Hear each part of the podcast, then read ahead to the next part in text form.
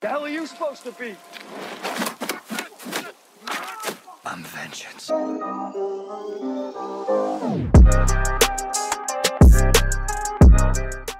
What's going on, ladies and gentlemen? It's your boy CEO Haize, and I'm joined by the one and only God of Thunder, Andrew Bellows, in the building. What's going on, Andrew?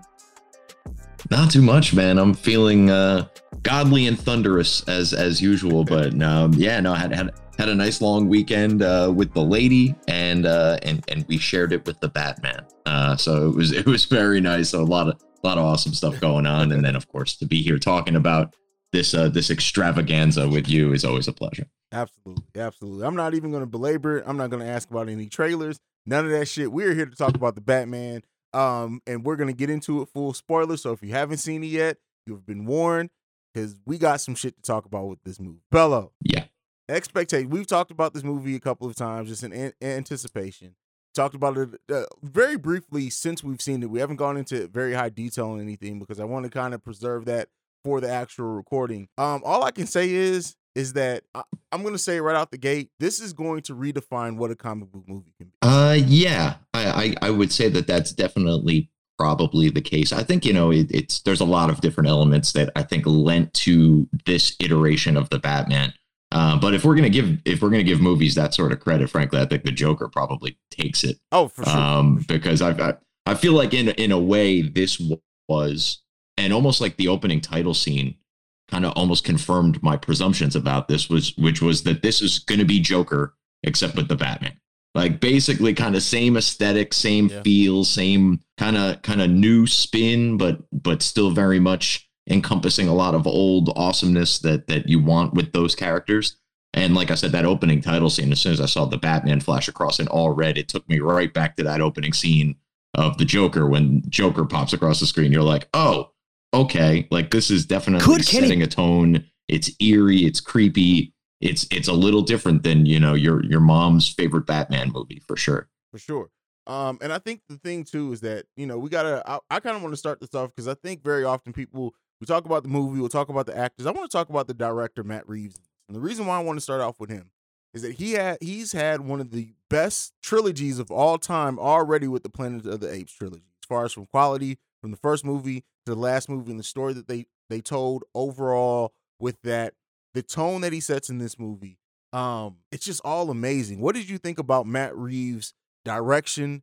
Uh, like I said, the tone, the feel of Gotham City, um, all of that from from from the director. Yeah, definitely a lot to, to take into account uh, to account here. But like I said, I- almost answering your first question a little bit, like there's a lot of things to consider here, and I think the the idea of a comic book cinematic universe being done properly from the get go is kind of a new thing, right? Like M- the MCU wasn't really gonna do the Avengers thing like from the get go. It was like, all right, let's see how this Iron Man thing works out uh, DCEU, whether they intended on doing like a Justice League crossover from the get go, it was executed horribly. So, regardless of whether or not that was the plan to, to begin with, Matt Reeves went into this knowing I'm doing a trilogy, I'm doing Batman, I'm doing, you know, Robert Pattinson. It's probably going to be largely Batman centric. So, it's not going to be like a Justice League payoff or anything along those lines. It looks like this is going to be its own corner of the world for now. And he, not only tells an, an incredible story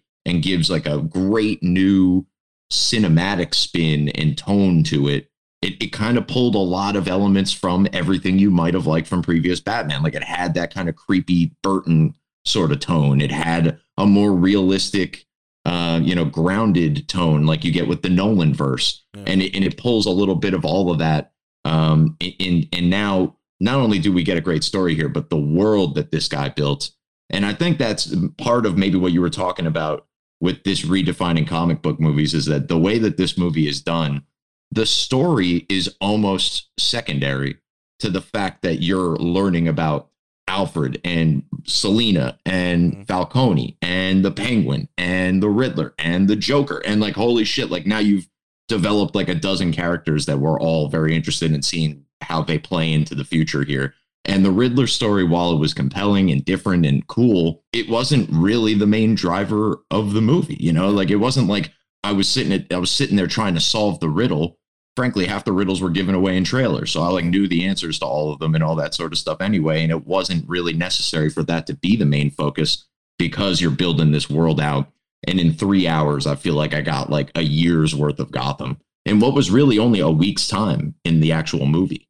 Because I think it starts on Halloween and ends on November 6th. Yeah. So it's like you get a week in Gotham and you feel like you've spent a decade there. Yeah, yeah, and it, it, it it's I, and we'll talk about like where this could go because I have a lot of ideas about where this can go based off things and similar storylines in the Oh, yeah. comics. But um, when when you when you say like the world that was set up, like, and this is why when people hear like if we, for example, if somebody was to say the Riddler, uh, Penguin, the Falcons, the Maronis, like uh, uh Batman, Catwoman, Gordon, like they were all going to be set up in the first movie, people would be like, "Hey, that's so many characters."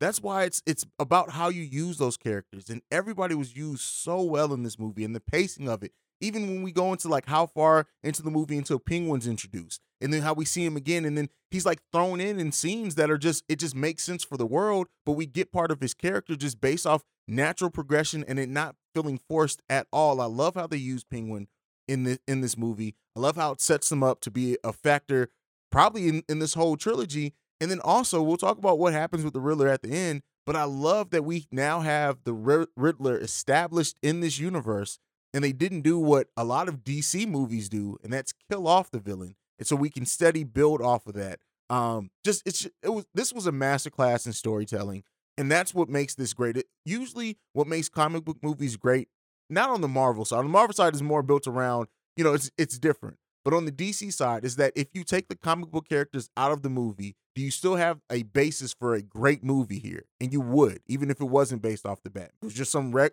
some random vigilante who is out to get the people Yeah. who possibly killed his family. Like you, you have a great bones of a story here, regardless. And it's it feels lived in, right? This world absolutely feels lived in. And you know, going into Batman already being active for two years, it it they did a good job at setting that up in the first five minutes of the movie. You have the whole feel of what this Gotham universe is like. Yeah, and and really, I mean, probably considering all of the universes that we've seen, the best Gotham. Mhm. Like I think you know, regardless what you think about the movie or Battinson or whatever, and we'll obviously get into that. This is, I think, to to me, the best Gotham. Like I said, it does pull in the elements of realness, but then it does kind of pull in that that almost circusy, Tim Burton-y, little bit over the topness of it all. Gotham Square Garden, like you know, stupid shit like that. But it was just, it was, it was all folded in into where it's like, yeah, I'm in New York, but I'm in this kind of like peyote trip of New York in a, in a weird little way. And uh, and I thought it was just it, it was masterfully done there. Um, and then like you said, I mean, with all the characters, I mean, yeah, you, if I were to tell somebody right out the gate, hey, here's all these characters, like my mind kind of was going to like, oh, they're going to Spider-Man three this thing, Yeah. and it's just going to feel like way too much. Uh, and and it didn't feel like that at all. And I'm like, I'm so intrigued to see. I, I think the Penguin, like you said, is going to play a big part playing moving forward. But I think he's almost going to be he's almost going to be like us Mm. in a roundabout sort of way. Like he's like the normal guy who's now out here. Yeah, you know, like yeah, he's a mob boss and he's selling drugs and he's I'm sure moving guns and women and all that sort of stuff. And he's not a good guy.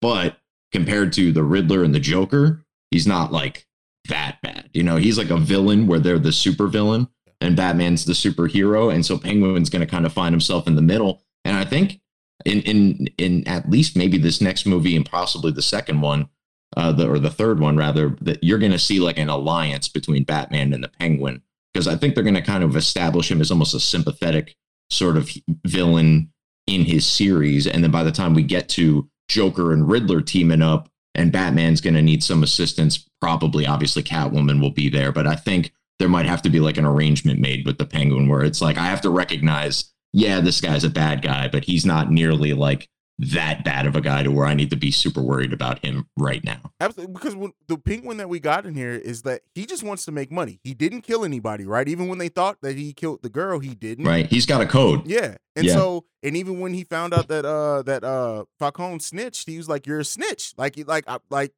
like it's Mhm. bad. So yeah, he does have a code, and I like where where you went with that. And I like the fact that too with the penguin, he was never really intimidated by the Batman, right? In the sense that it's like, like even that first scene when he shows up, he's like, "You looking for me?" And then he pulls him in, into his office and they talk. And then when Batman pushes them up against the glass, he's like, "Hey, calm down, man. Calm down, bro. Like, chill out." Yeah. So um I, I really I love what they did with, with the penguin and, and the fact that like Colin for like you would not if nobody told you that that was him I would never have guessed never have guessed Yo, my girlfriend like hit the floor. She saw the credits and she's like, "Who was Colin Farrell?" And I started laughing. I was like, "Yo, he was the Penguin." She's like, "No!" Yeah. Like she couldn't believe Crazy. it. No, all right. I know we're gonna we're gonna talk about all the actors, but since Yeah. we we hit on this particular one, I mean, a fantastic job by Colin Farrell first and foremost. Absolutely. But did you get the feeling that they just really wanted Pacino or De Niro to play this role and they couldn't get him? So they had Colin Farrell do like a really good impersonation of the two of them. You know what? basically. Because there was a lot of scenes where it was just like it was Scarface, it was Goodfellas, it was like the exact same shit. I could absolutely see Robert De Niro playing this role and it, nothing changes. Uh, it- it- I'd never thought about it before you mentioned it, but absolutely, you you, you hit the nail on the head. Yeah. hit the nail on the head there. But yeah, he did an amazing job. Uh, since we already gotten into actors, let's get into the main one in this one. I, I think I, I don't want to bury the lead on this too much. Robert Pattinson is Batman. So much hate coming into him for people who didn't see like the actor that he's turned into over like the last Fools. yeah, yeah, because uh, he's been amazing. How impressed with you with uh, Robert Pattinson's Batman? And we didn't get to see much of his Bruce Wayne, but I do like that they aren't shying away from showing. No, no, Bruce is fucked up. Like he is fucked up in the head. Um, so what what do you think about Robert Yeah. Pattinson and the job that he did? All right, anybody anybody who went into this immediately assuming Robert Pattinson was going to be a bad Batman was just a fool. We should have all learned from Ben Affleck. I was immediately on the oh my god, I cannot believe Ben Affleck's going to be fucking Batman to Ben Affleck is still to this day the greatest Batman there ever was. So that that being said, uh, Robert Pattinson did a mag- magnificent job. Like you said, we don't really get a lot of him as Bruce Wayne, but I feel like the parts that we did were very telling and and said a lot in in a very little bit of time, which is one of the few elements of this movie you could say that about. Um, so he, I like just his look, right? He's yeah, yeah, he's he's an older guy. He he kind of looks a little emo, a little brooding.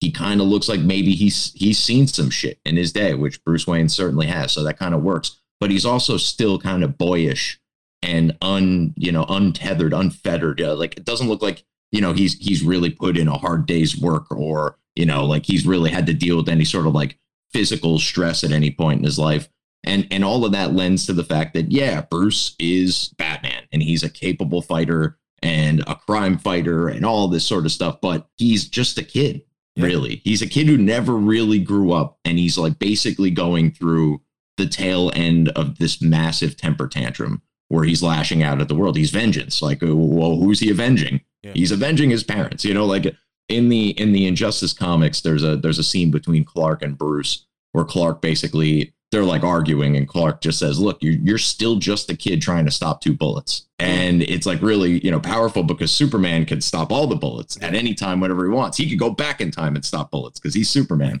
Like bruce can't do that sort of stuff and he's still he's still chasing that those two bullets from joe chill or whoever they end up making it in this universe potentially. And you could tell he's he's still at the point to where he's uncomfortable with Alfred for most of this Yeah. movie, where he's not really looking at him like a father figure. He's not really leaning on him in the way that you've seen Alfred be very capable in the past. Uh, you know, where he's he's the guy in the chair. Alfred kind of forced his way into that role in this movie, and I think moving forward now we're going to see Alfred used a little bit more to his full capabilities. But I, I thought as Bruce Wayne he was great, but I'll, I'll shorten up the, my my summation of the Batman version of it. But he, um, you know, as Batman was violent, was was dissonant, was you know, it, you you could just tell everything ab- uh, about Batman that you know and love from the comics. Like Robert Pattinson did a really good job of portraying that, particularly as like a young, clunky, imperfect Batman. Which was the story here, right? Is that he's still feeling his way out. There's no manual for being Batman and where it almost felt like Bale slid into it and was like, "Oh yeah, like duh, I'm Batman and I'm out here doing this shit." And Michael Keaton never really went through those growing pains at all as Batman. He was like full fledged Batman pretty much. Um, this this one, you feel him trying to work out the kinks, and it and it's and it's cool to see a little bit of a struggle like that, and it's going to be that much cooler to see the various ways he improves from movie one to movie two because there will be stark improvements in gear in his mentality he'll learn more languages. He's going to be a little bit more public as Bruce Wayne and try and get things done that way. Like it's going to be very cool to see how that transition the- unfolds. One of the scenes that I think nailed home out, outside of some. We'll talk about some other ones as well, but uh, that nailed home that this Batman is inexperienced and it made you feel for him in, in a different way than I think we have any other Batman. That scene where he's trying to escape the police department and he jumps off the roof with that gu- he was t- he didn't know if it was going to work and you didn't you you, didn't Mhm. have to have a scene where he's like oh well you know this gliding thing that i'm that i'm that i'm trying to work on i don't know if it's going to work or not or anything like that. It's literally everything in his facial reactions. And look shout out to robert pattinson too in his facial acting in this because for the most part he's batman 95% in this movie and you can't see his full face in it but you get everything from it in a scene like that where he jumps off that roof and he's literally fucking terrified if it's going to work or not. And then when he falls and busts his ass after gliding away successfully. I like that he kind of limps off, and you're like, okay, you, you get the fact that it's it's not easy being Batman. Right. Yeah. Yeah. There's there, there's no good way to be Batman, really, because there's no one like in this in this Batman, it really does feel like it's a guy who's flying by the seat of his pants, right? He didn't get formal training from the League of Shadows. He got trained by his butler, who probably has some sort of special ops background. Like, you know, he's not out here, you know, running a, a, a, team of SEALs. It's one guy in some inexplicably bulletproof outfit, which is something I'm, I'm a little upset that they, considering we got three hours to not get a little bit that. more information about how this technology works is baffling to me. But I guess, you know, it could be said that so much of Batman is about the toys that you wanted to make this more about the man. And I get it. And it was definitely, you know, execute if that was the intent, that that was executed well. But um, yeah, it, there was some there was some sort of like clunkiness to not only the the Batman's experience as the Batman trying to be the Batman, but us trying to like figure out like where this Batman is in in you know in developing this this persona, this this this vigilante you know character or whatever it is. But uh, yeah, I, I, so many cool layers to all of this. Especially when you think about that scene where it opens up and and you know where the, the both opening scenes. So we get that scene where you get the guy in the mask who's like who's what robbing the, the store or whatever. And when he's leaving out, he's about to walk down that alley and you see the bat signal. He looks back at the alley like, no, I'm good on that.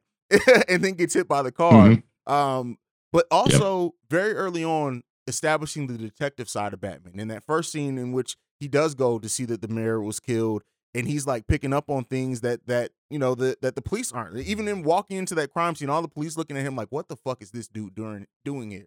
But then when he's like, "Oh no, the thumb was cut off before he before he died. Oh, there's a blood stain there," and you see like the detective like, "Oh, let me go take a picture of this. I missed this shit." Like seeing him, you know, and I, I thought it was weird at first. I'm not gonna lie, like how he came in and he just was he just was looking at everyone. But then you know, after seeing it a couple more times, the movie, I'm like, no, that was him processing, right? And then we also know he has those contacts, so he's making sure he looks at everything Mhm. so he can go back and evaluate it later.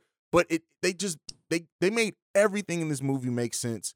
What did you think about that opening scene with the Riddler beating the shit out of the mayor with what we find out is a carpenter's tool, and then the scene with with Jim Gordon, who's the next character that I do want to talk about after we talk about that scene. But what, what did you think about the opening? Yeah, the, the the several scenes at the opening between between those two and also Batman's like first introduction scene where he comes in and he he starts beating up the clowns and all that kind of stuff. I thought one really important part of, of that scene in particular actually that I noticed on the second pass through is that after he's done beating up all the clown goons, Mhm. the guy he saved is also terrified. of him. Yeah. He's like, "Oh my god!" Don't, and I, and in that moment, you could see him contemplating it, and then he looks up at the bat symbol. The that same symbol that he had just told us is a warning to the bad guys.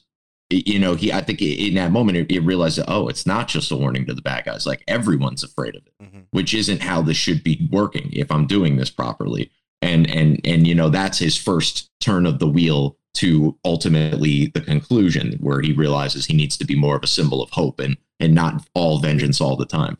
Um, but yeah, vengeance. Yeah, you heard that word about 19 times over the course of the three hours. But I guess given the length of the movie, they needed to like space it out um, and make sure that you remember he's vengeance, guys. Remember, he's vengeance. Um, but yeah, no, the, the the Riddler scene, I love everything about how meticulous he is and how repetitive he is, right? Like everyone he kills, he pulls out that duct tape the same way. He does it in almost like an orgasmic fashion, like he's just loving every moment of it. You know, he's just kind of like savoring it. Um, uh, it, it was it, the the Riddler was cool. Paul Dano was cool. It's the one element of this movie that isn't extremely comic accurate. but it still very nicely settles into what is otherwise almost an entirely comic accurate universe.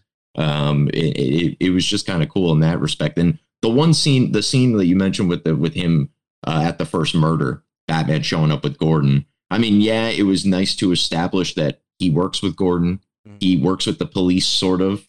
Not all the police are on board. Like I understand what they were trying to build there it did just feel like that walk down the hall lasted about four minutes too long, though. Like oh, they, yeah. they, they were really, yeah. they were really marching there, man. There, it was.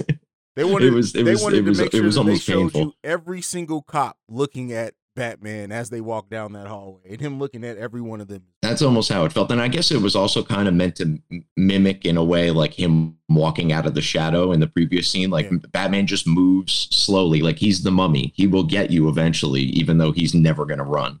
You know, it's that sort of deal. But um, yeah, it was, it was a lot of the early tones here. Like you, you see that person watching what we could presume was like a young Bruce sword fighting with his dad through the window and all that kind of stuff like that. That kind of that kind of weird uh, early early on. You're getting that that creepiness. Like okay, there's there's something going on here that you haven't quite seen in Gotham. Like, yeah, the Joker's always been twisted and weird, but it's never been like like stalker Diamond Dallas Page stalking the Undertaker's wife creepy. Like that, that that's sort of where we were at at the very beginning here, and it was it was it was interesting. It was new, and you, you your your brain almost goes to like, all right, what's what's Batman gonna do with something like this? Because Batman can do anything, and this is pretty fucking crazy. So the, the, the possibilities are endless. James Gordon. Okay, here's my one critique. Oh, yeah. I'm just gonna say this to get it out the way. I did not like the way he delivered his lines in half the movie. I understand why. Like it was like he was doing this like low whisper thing. It, it it bothered me a little bit, and it stood out to me all the times that I watched the movie. Maybe that's just a, a Haize weird thing because I literally have not hear, heard anybody else have the issue with it. So that may just be one of my weird things. But I love the dynamic between Gordon and and Batman that they really do feel like a partnership. And you heard very early on, like a lot of people make comparisons to the film Seven to this movie, and I understand that from top to bottom. But you really do get a like Batman respects Jim Gordon and, and Gordon respects Batman. But I love like in just one line again where he's like, "Man, listen, I don't even know who the hell you are." Like it just tell everything. Like, listen. I I love what you do, but this shit is weird that we're working together. I, I love their dynamic. What did you think about the actor? Um, Jeffrey Wright, who's great in just about everything that he does, and the dynamic between Gordon and Batman. Yeah, I, I thought that line was really kind of telling, almost in a way where it's like Gordon's a good cop. He knows that most of the guys he's working with are corrupt, so he's kind of been driven into the arms of this masked vigilante who, yeah, he doesn't know who he is, but he he seems to be doing this all for the right reasons. And like, what would his what would the benefit to Batman be to do what he does, except for to be doing it for the right reasons, right? It's not like he's he's knocking over banks in between knocking over mob bosses. You know, he's he's he's just out there seemingly trying to to, to help where where the Gotham PD are, are overrun by a lot of just basically mob level crime at this point. We're not even getting into like supervillain armies and gangs, which will probably be unfolding in future movies here. but yeah, Jeffrey Wright, fantastic. I mean, the dude, uh, I don't know that I've seen a lot of stuff with him in it, weirdly enough. But the things and like, and I know there's things that I can't think of off the top of my head that I've definitely seen him in. But like, he was great in Casino Royale. He's a great watcher. He's a great Jim Gordon. Like this motherfucker that can cast him in the lead in a Greta Thunberg biopic, and I'll probably go watch that too. Like he just he just does he just seems to do a good job. Now I loved the exact things that you hated about this particular really? okay. character. Like I loved the whole yeah, I loved almost like the you know the the the, the kind of like film noir okay. detective like eh sam like yeah. you know like kind of like he's just he's like an old school cool cat um i thought it i thought that was really well played within this universe and it almost kind of like you know it almost separated him in a way from all the other cops who we knew were pretty much all crooked because yeah. they you know not only not only is he just he speaks differently he looks different he acts different in like every way he was different than all the other cops. And it was kind of, it, it was just one additional layer to kind of let you know, like, this guy takes this seriously. So seriously, he talks like those guys talking the old detective movies. Fair enough. Fair enough there. Um, and I like that he's actually a lot of times like with I think the Christopher Nolan universe used Jim Gordon the best. You know, the Michael Keaton and then like oh, Gordon yeah. was just a, a, a side character in those. And then we never really got a lot of Gordon either in, in Batman versus Superman, but you know, that movie was so fucking convoluted anyway. You cannot kind of understand it. This was Sure. like this is like the most that we've really gotten Gordon working hand in hand in a lot of scenes with Batman that I really did enjoy. Um, but we got to also talk about the Riddler in this. Now, you talked about like not as comic book accurate. I like that it was a creepy take with he still did the riddles, but they were like fucking murderous as hell. Um, hmm what did you think about? Hey, Paul Dano, who I haven't seen, like much like you with Jeffrey Wright, I haven't seen Paul Dano in a lot of things. Right? I'm sure I have, but it's not been Right. anything that's really stood out to me. Um, I love that at the end of the day, like the the duality in it, right? Because when he's doing this Riddler thing on, on his videos, he's really menacing and he screams. But then you have those videos where he's like, "Hey guys, thanks for the comments." Like when I saw that scene, that shit blew my fucking because he's he's he's like me and you. He's like a YouTuber. They're like, "Hey guys, thanks for doing this." Like I was like, Yeah. "Wow, wow, that's crazy." What do you think about about Riddler overall in this movie? All right, so I I could not I couldn't get over once I saw Paul Dano's face. like I know I know I'm like I know this guy from something, and I couldn't like put my finger on what it was. Mhm. And then it hit me today. Actually, I looked up the IMDb. He's like the nerdy dude that steps up and does the porno in uh, Girl Next Door with like Eliza Cuthbert or whatever. It was like one of those like fucking. What the Yep. fuck? Wow, wow. I kept thinking, I was like, was he in super bad or some shit? I couldn't quite put my finger on it, but that's it. Wow, bro, bro, that's early two thousands. Wow, man, that's I would have never guessed it. But once you said that, the face, it all made. Wow, that's crazy. That's crazy. It was driving me crazier than the Riddler actually was in this movie. So I, while I while it was the least comic book accurate element of this movie, Hmm. I only really said that mostly, but not because I disliked it or I have an issue with them not being comic book accurate all the time, Mhm. but because so much of this universe was comic book accurate, like Yeah. Gotham, Batman, um, like all of the different elements, the Long Halloween, um, Hush, like all of these various stories that they were pulling um, material from for this movie. And then the Riddler was just so different than the Riddler had been iterated in any, and certainly like anything I've seen probably ever. This is like the closest to to the Long Halloween, probably. Um, but even then, there's a lo- a big gap between the the hokey jokey, you know, Riddler from from that particular storyline and this guy. Um, but that I, I still thought it was done well. Paul Dano did an excellent job of convincing me he was like a, a psychopathic, radicalized, you know, Twitch streamer or whatever the fuck. Um, it, it just it made sense, and I liked I- as much as it was kind of cringe that they made him that type of character because we all know like you know that that's like a thing that they think is like creeping around every corner and they're trying to shut down all across the internet Yeah. um, but I did like that he had followers, and I think that's going to lend itself to future storylines where, um, you know, obviously we we touch base with the Joker, and it appears there's like some sort of clown gang floating around Gotham. So you've got like maybe some tr- some Joker henchmen already in place. You've got some Riddler henchmen now in place. Um, the war of jokes and riddles may very well be upon us. It has to be. It ha- like, are you familiar with that storyline? Fairly, Uh, I've been looking into it a little bit more in the last like 24 Okay. hours in particular because because this kind of got my wheels spinning. I was like, wait, there's a there's a line, there's like a story where they go, you know, to war Yeah. with one another. There's two different Yeah. storylines. So the War of Joke, Jokes and Riddles is the more popular one. There's another one that I think was a new uh new 52 storyline. Maybe I'm getting them confused, but there's another uh Joker versus Riddler storyline that's very similar to kind of what we see set up in this film as well. That I really do Mhm. think they're going into, and I love that's universe building, right? Everything with universe doesn't have to be, oh, how can we bring Aquaman and Superman into it? It's what you what you do within your own universe, and the fact that you can see eh, where they can go with this storyline and it makes sense, right? And we're also getting the Arkham TV show now that's going to be set in the first year the Batman operated, but we're not going to see Batman. So maybe we can see Joker and what happens there. Like it, all of this has me. I haven't been this excited for a sequel coming up after a first movie. Even even like after the second Spider Man, for example, Sp- Spider Man Far from no was far from no. Which one was the first? Homecoming, and then Homecoming, Far far, From from, home, no Yeah. way home. I was not Yeah. excited. Like I was excited to see it because it was a Marvel movie, but I never was like sitting there anticipating like, oh, what's the second Spider-Man movie going to be? They have already set me up being as I was. I'm anticipating this next Batman movie as much as I was uh anticipating Endgame after Infinity. Yeah, they they really did set up this whole universe. Like I'm excited about the Gotham PD show. I'm excited about the Penguin show. There's already whispers about potentially a Catwoman show uh, with Zoe Kravitz going up to Blüdhaven and all that shit. Like I'm all in on all of this. They cannot get it to me fast enough, as far as I'm concerned. Sure, sure. All right, Selina Kyle. Let's talk about her because one Hell yeah. thing that go ahead. Did you have something else? No, no, go ahead. Okay. Uh, Nope. with Selina Kyle, I love how they introduced her. Just like eh, that's just can be said to everyone. So I'm not going to stop saying that. They introduce everyone in in the nature of the storyline, and it all makes sense. But I love that she is already like we don't we don't have to see her like what makes her suit up to be a vigilante or a, a cat burglar or anything. It just all made sense.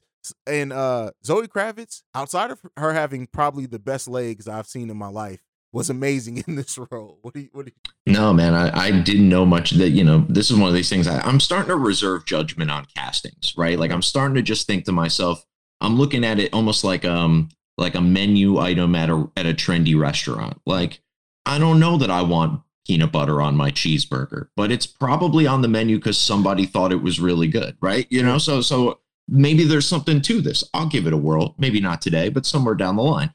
So Zoe Kravitz is Catwoman. Again, I didn't really know much of her work and and didn't really have much of an expectation. So I kind of went into it with a blank slate. Dude, she knocked this friggin' out of the park as far as I'm concerned. Like I might might might even give Michelle Pfeiffer a run for her money as the best Catwoman iteration uh, we've ever seen. But also her yeah, she was time sexy. Really? She what was the first? in, in the Lego Batman movie. Oh, she was. Yeah. Okay, we're gonna talk about that a little bit later. Um, but yeah, no, Cat. I thought she was great. She was sexy. She was mysterious. She was formidable. She drinks milk. She was doing all of the things I needed Catwoman to do. Uh, when she suits up for the first time and then just pops out her window and like you know just kind of like traipses down to the ground with like no effort whatsoever. Like I, Mhm. it, immediately, if you didn't already put two and two together there and you didn't like know she was playing Catwoman, Yeah. you immediately are like, oh shit, okay. Like, yeah, like this is this is Catwoman. The gear was cool, the bike was cool. They nailed it, man. That this, this one, like, of the many things that they did right in this movie, there's no flaws in Zoe Kravitz's Catwoman game. None, none, not at all. Um, who else? I feel like we have we missed a character. Um, we missed Falcone, Yes, we missed. uh, which I, I definitely just want to talk about because man, John Turturro is like one of my favorite actors of all time. Just because this He's dude is so diverse, he He's could do awesome. he could do anything. Yeah, He could be Mr. Deeds' fucking butler. He could be the angry, psychotic, uh, you know, conspirator from Transformers. He can be the the crazy alternate personality of Johnny Depp in Secret Window, and he can be Carmine Falcone. Like, there's nothing this man can't do. Again, have him play Greta Thunberg. I'm in. But um, yeah, he's he's just he's very very good in this, and and I've never really liked like the the traditional mob aspect of the Batman lineage, Mhm. like the Falcones and the Maronis necessarily. But I think that this is ultimately going to tie into um, to the Court of Owls in some way, where there was some ambiguity about who really killed the Waynes. Mhm. We know it was probably Joe Chill, but who hired Joe Chill is kind of always the mystery. And I think it's going to be like we're going to find out that the Maronis and the Falcones thought they were in charge this whole time for the last 20 years. But there's been people working even deeper behind the scenes that have been pulling the strings on all of these people this whole time. Oh yeah, Court of Owls has to be where the the the trilogy ends up. We got two, you got like two distinct owl Easter eggs in this too, right? The first card had an owl like dead smack in the middle of it. And then the last card that he says, see you in hell, like the two eyes right on the on the front of the card are distinctly, I would I would imagine meant to look like an owl. Yeah. Um, so you're getting you're getting like teases to it already. For sure. All right, now you, I know you touched on Andy Serkis's uh, uh, Alfred uh, Penny Pennyworth. Uh, I just I didn't say much about it, so I just want to say this: we didn't get a lot of him in this movie, but what we did get was very meaningful, and I do think he's going to have a bigger part to play as the series goes on. But I do like the wrinkle uh, that they threw in there that Alfred is the one who trained Bruce in this, and Yeah. even in the scenes that you get, like he he helps Bruce, but you can tell that he's helping Bruce because it's like I don't know how else to get through to this kid. I don't know how to get through to him. But you get the sense that Alfred thinks Bruce Wayne is fucking batshit ass crazy. Well, I mean, he's right. Yeah, and I it, mean, and, it, and it runs in the family. So Uh, we know that yeah. now because his right Yeah. because his mom was crazy and he knew that the whole time, but but Bruce didn't. Maybe it was like almost like trying to shield him from it was his sort of way. I got fucking assholes out here. Their car alarms going off. My apologies, folks. Um, but we've got um yeah, you know, almost like he knew and he was trying to like shield him from it so that he wouldn't have to worry about him becoming it, you know, like a, almost like a, a self fulfilling prophecy of sorts. He was trying to avoid him from. Uh, but then I do think he's going to be very, you know, heavily involved moving forward. I, I think, you know, he he does think Bruce is crazy. He's right. But maybe if he can have like one hand on the wheel, he could kind of like steer him out of some of the bad situations. And like I said, we never really got to see him be man in the chair, Alfred, in this case. It wasn't as Bruce is driving around in the Batmobile chasing Penguin, he's not talking to Alfred the whole time. And that kind of felt weird. And and it was also just like an interesting layer to this particular Batman where he hasn't figured it all the way out yet. He's not using all of his resources. He's forcing this loneliness upon himself. Yeah. And now, you know, hopefully he can grow beyond that. And I think by the end of this movie, he, he's come to at least that realization to a degree. For sure, for sure. And it, it's again, Eh, the, the, the one thing that I want that I want to see is this continues like now does Alfred get through to Bruce and help him develop that playboy persona? Because really, when you look at Bruce Wayne, people always say it's Batman and it's Bruce Wayne. It's really three different people, right? It's Batman, it's the Bruce Wayne he is in public, and then it's the Bruce Wayne he is around Alfred. It's three distinct different people and different characters. Yeah. And so I I hope that in the second one we do get to see him develop the Bruce Wayne persona a little bit more. But I would not be surprised at all if they go through this whole trilogy and maybe we we get the the least amount of Bruce Wayne we've gotten out of any Batman trilogy. That's possible. I, I think we are going to see obviously a lot more of Bruce mm. because we saw so little of him in this movie. I think we'll see a lot more of him in the next one. But I also think because of maybe the storylines that they're pulling from for the next one. Mm. Um, no Man's Land, I think, is the one you may have been referring to before with the with the Joker and the Riddler.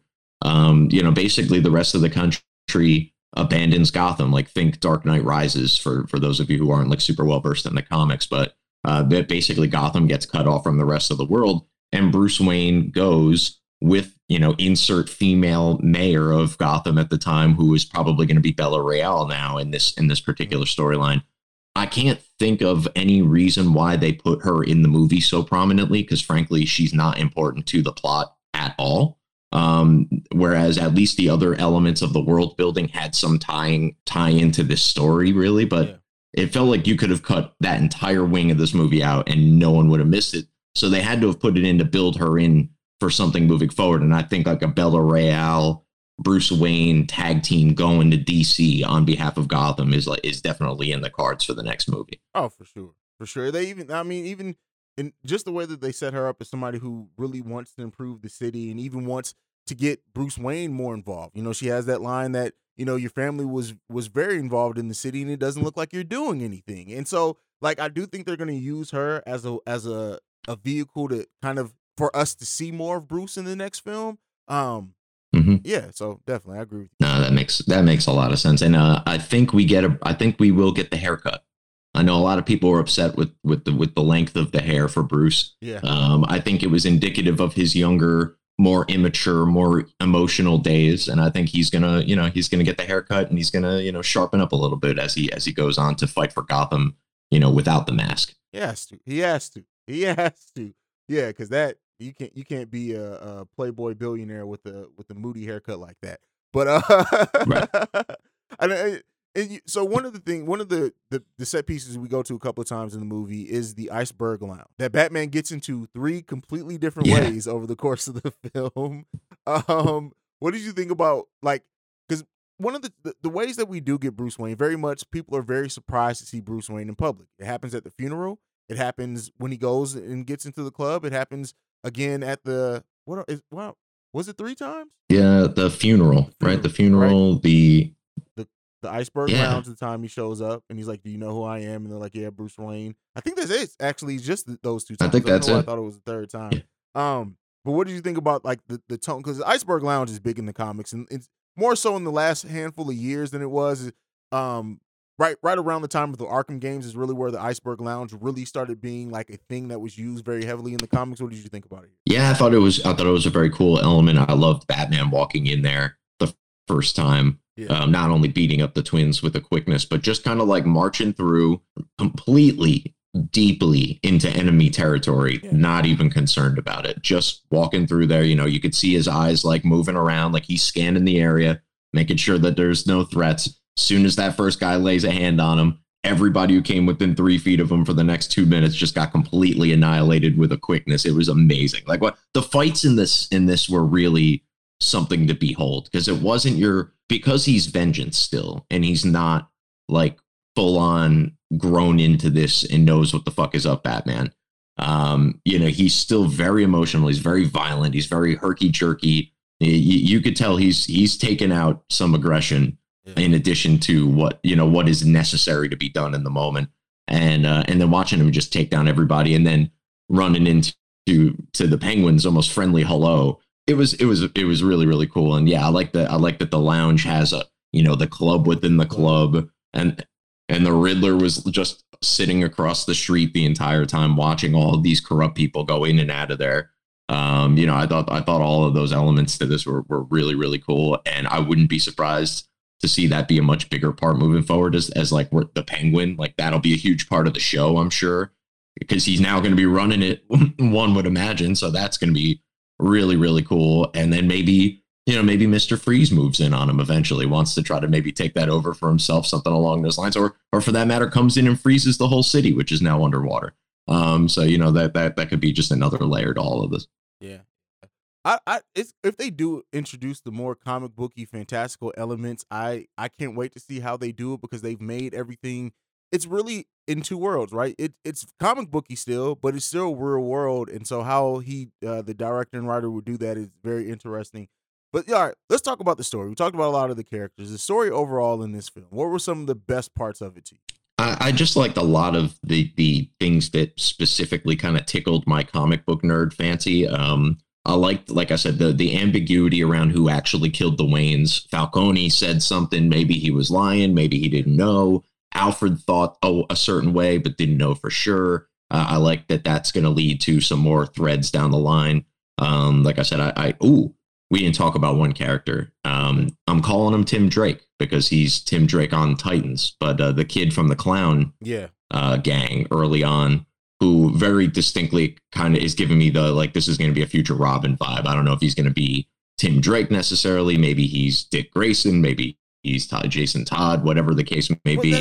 But uh, you can tell he was going to be because he's in Titans as a Robin. Are they going to do that? And keep in mind, so I did, I did some research on this. He was actually cast and filmed this movie before he was ever cast in Titan. Um, that's how long ago this movie was was. That's weird. Yeah, so it just it just happenstance but uh, do you think that they would do that considering he's now going to be a Robin in Titan? I, I think they could just do, um, you know, that he doesn't necessarily need to be Tim Drake, but yeah, he could be Dick Grayson or he could be Jason Todd. I think Jason Todd would be a really cool element for yeah. this because they've never really done that on in live action other than in Titans. Um, you could do the Red Hood storyline where you're going to introduce the Joker. Maybe the Joker, you know, has killed one of the maybe maybe he's killed Dick Grayson like in the Snyderverse already, and then uh, and Jason Todd ends up kind of sliding into the Robin role. Maybe he kills him too, and then we can do the whole like Red Hood saga somewhere down the line in this thing. But um, I, I don't know. I, I it just gave me that vibe, and maybe because it it wasn't until I got home later where I was like, oh shit, that's Tim Drake from Titans. Like it, it dawned on me like then, but it was giving me this like Robin-y vibe from the get go anyway, probably for that reason uh, like kind of subconsciously. But I don't know. They they were lingering on this kid for a while. Like it feels like he's going to play a part, and it doesn't feel like he's going to end up being like a supervillain. You know, so that that leaves very little room for for you know what he could be other than a Robin. I hope, like, I mean, honestly, as long as he's not Duke Thomas, like, I'm fine with whoever he is because Duke Thomas is kind of lame. All right, cool. Uh, yeah, but you were about to talk about the story.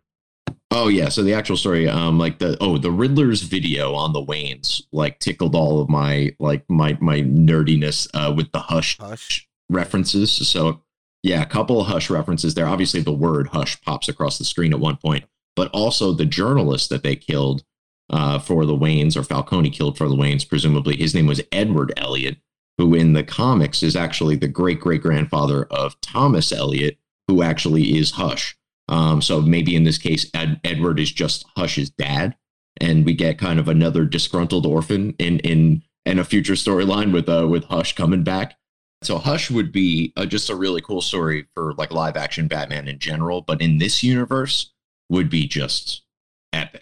Now the problem, the only problem with it is that it might be coming off a little too close to what we just saw. Yeah. Um, but it would it would be really cool to see Hush in live action in some way, shape, or form. And like, if not in this universe, like I don't want to have to wait a decade. So like, let's shoehorn this some bitch in if we have to. I like her, um, and we've never gotten a live action Hush. Well, not in movie form. I think he did pop in. Was it? I think he popped in on like Batwoman or something. I'm not watching that shit, but uh, Correct. Yeah. Yeah, I, I wouldn't know, but they have done a they have done an animated film for it, which Yeah. was quite good and Yeah. pretty accurate. Yeah.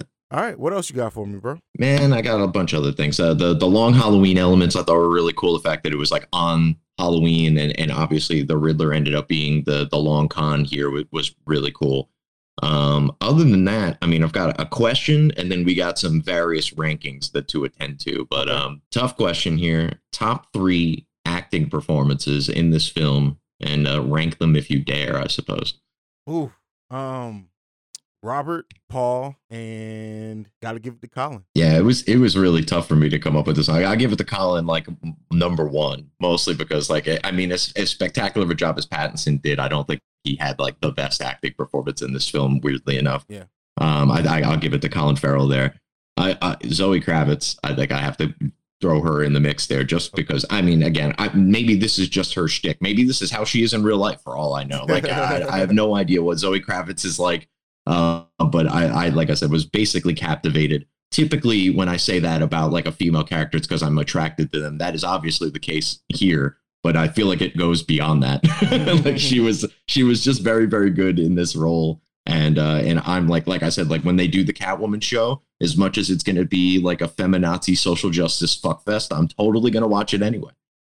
Okay, fair enough.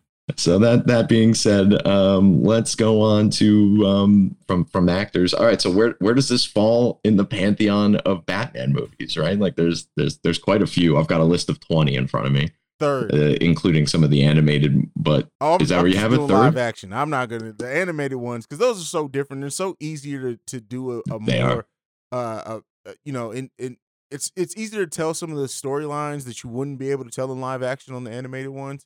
Um, so I definitely would say this is this is third for me right now. It could, this, This could change in a month. third third best live action Batman. All right, so you've got Dark Knight and what else ahead of this? The original eighty nine, Wow. Okay. And that's completely Wow. nostalgia. That's complete, and I will admit that Yeah. is based off. Com- now, if we're talking objectively as a film, then it's second. Yeah. Okay. Yeah. That's yeah. That's pretty. That's man. You know what? It's funny. I just went back and I've been watching rewatching the Batman movies with uh with Logan. So I just watched '89 the other day, and it's it, it was better than I remembered it, but not necessarily. I don't I don't know shit. that I'm ready to put it up there. Yeah. It is it's cheesy as shit. Michael Keaton was great. Nicole Kidman is is just uh, uh, yeah something to behold in that movie. But nevertheless, um, yeah, I got it. I've got it number three. I do include the animated films only because I still think the second best iteration of Batman that ever existed was Lego Batman. Um, I, okay. really, I really think, I really think, in a weird, obviously comical way, they get the character so well in that movie. Like they, they really do. While they, while they joke about it, you know, he is just this like lonely, grown ass billionaire baby. Like you know, and, and and I think that that movie encapsulates that so well. I think this movie did a lot of that, and so I put it just behind Lego Batman as my number three Batman movie uh, just ahead of like Dark Knight Rises and Dark Knight Begins, which I, which round out my top five basically Yeah. there. And Dark Knight obviously being number one. Um, Dark Knight's one of the greatest films ever made, so Oh. it's like it's hard to even compete with that in any capacity. So yeah, you know, th- th- anybody who was like, I don't know, maybe, maybe there's a contingent of people out there that think this is better than the Dark Knight. There are I think some. they're I've seen some rankings already. Some do rank it above that. It- I mean, that's that's hey, everybody's uh, entitled to their own opinion, I guess. But uh, yeah, there were some some are, are just wrong, and that one is one of them. But uh, the the the Dark Knight is a great movie. This one is up there though. Like, Yeah. I mean, this is this is a great film. I've already watched it three times. I think you have as well, or you're gonna go be seeing it for the third time later today. Um, so it's like, yeah, I, I'm in. I'm gonna watch it again. I, I love this universe, and I'm my only real issue with all this is that it's gonna be a while before we get any more content related to this, yeah. and uh, and it, it's sort of a bummer, but we will get like the Batman in Flashpoint So we'll get like a little bit of a Batman tease over the summer, but I don't I don't know when we're going to see this universe. It depends because if you look at Suicide Squad to Peacemaker, it was less than a year from that when they were able to get it together. So because they already have those shows planned, we could be back in this universe within within six to eight months, possibly. Now, if you're if you're talking about the film side of things, yeah, we're probably not going to get another film for two years at the at the earliest, probably more like three. Yeah. Yeah. Yeah, I think they. I don't think they've started shooting any of the shows yet, but they. I think they were while Gotham PD was announced first. I think recently Matt Reeves said that that Penguin was actually closer to starting shooting, uh, which is kind of the one I'd want more like first, almost like let, let's set the tone with with a familiar character. I mean, yeah, obviously we all know Gordon and Jeffrey Wright's great and all that sort of stuff, but you know, it, it, the Gotham PD thing, I feel like is really going to be for the diehard, super niche comic booky kind of fans, right? Like that's not going to be something like your dad's going to watch. Like, but he might watch the Penguin. You know, like he might just be like, "Oh, the Penguin. Oh, okay. Colin Farrell. Oh, wow, he's doing like a De Niro impression. Okay, that's cool. Uh, I, I can get into this." And uh, and maybe maybe they pull in some people that way. But um, yeah, I mean, maybe I hope you're right. I hope we get stuff for this sooner. Uh, and I hope they really do the same sort of stuff where, yeah, it's penguin centric, but I want to see like the Riddler breakout of of Arkham with the Joker at Yeah. some point or whatever it is, like little little stuff like that in the background, a headline about uh, cat burglar in Blüdhaven, blah blah blah. Like like really really kind of expand, uh, use that time that which of which you will have a lot to really build out the world in a way that you maybe should have utilized. You know, like maybe maybe maybe shortened the film up and used a show to really expand upon some of these details a little bit more. But hey, it is what it is. Uh, I, I mean, while the movie was a tad too long, I'd rather have too much of a good thing than not enough. Agreed. Agreed. Yeah. All right. Anything left? Rankings? You want to do a rating? I think we well one last one, man. Who's our best? Who's the best live action Batman? Still Bale. Come on. Still Bale. Still. Yeah. All right. Well, you know I'm Team Affleck for life, but I, I, I think I'm, I think I, I think I do put Pattinson ahead of Bale. Okay. Weirdly enough, here, I, I, I there was just like a, a visceral nature to, y- you know what the problem is, and everybody, you know, maybe the peripheral fan kind of does this a lot, which is like the people you see on Twitter that are like constantly like, you know, touting all these these different like kind of rogue Batman theories. Um, but there's different batman right? Like all of these batman played different versions of Batman. Like Bat Batfleck for me is one of my favorites because I like that Frank Miller Dark Knight, you know, Returns Batman. And he I thought he not only did he play it, but like not only was the character fairly well written from Snyder's, you know, perspective, but I thought Affleck did a really good job of kind of portraying that old curmudgeon kind of like, you know, had enough of this shit Batman. I thought that was really well done. Whereas Pattinson's playing a much younger Batman, and then obviously we got to kind of see the entirety of Bale's arc really Yeah. in three movies. So um, you know, it, it, it's maybe too early to tell, but as of right now, like given the material that that he was given, I think Pattinson has done you know a phenomenal job with this, and and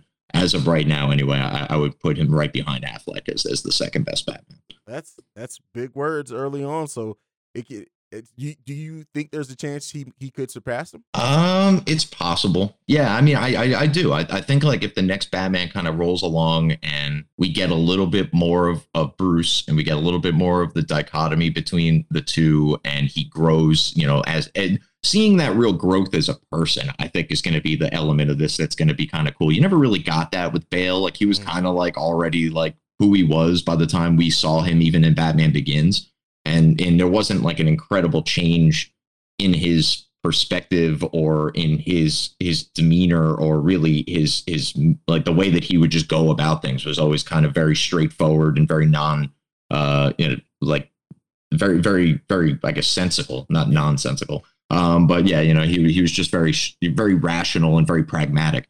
Um this batman was very much more emotional from the get-go and i think we're going to see him mature into like what we got to see from Bale towards the end, or what we ultimately see from Affleck by the time we meet him.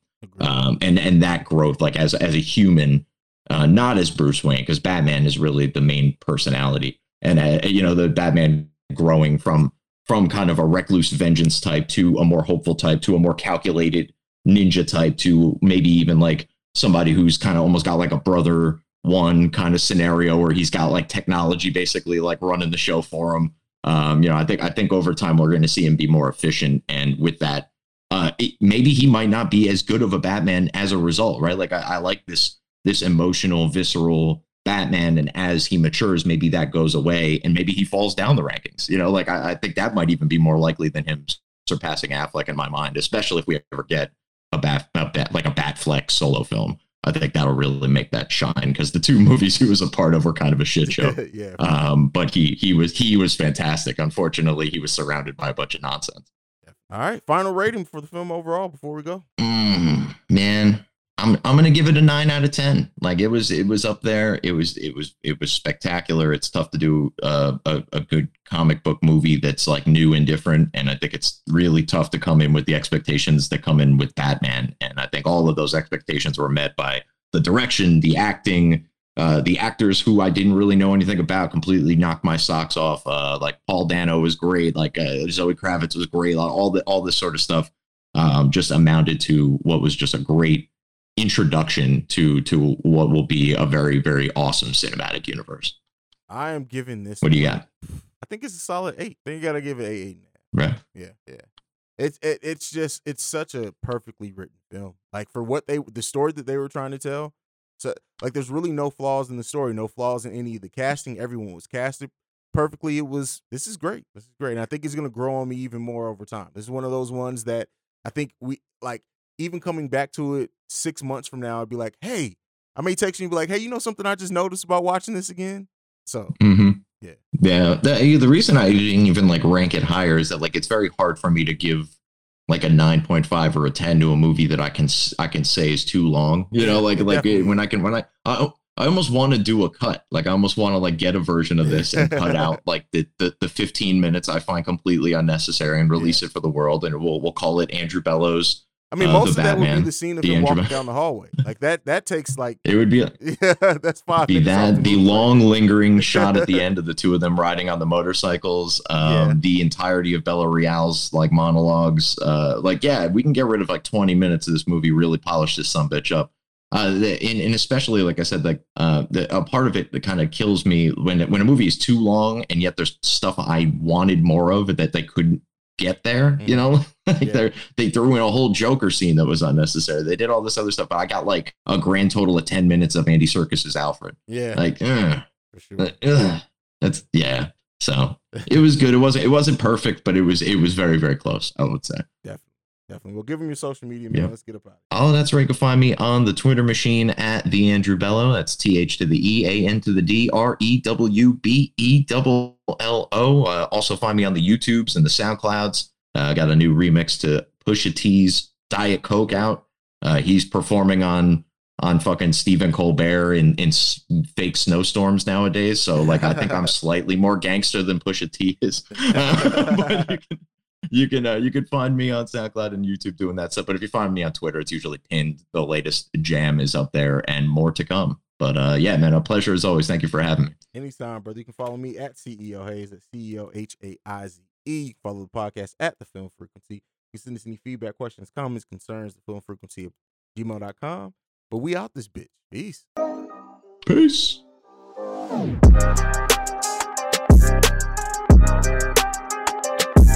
This has been a presentation of the Break Break Media.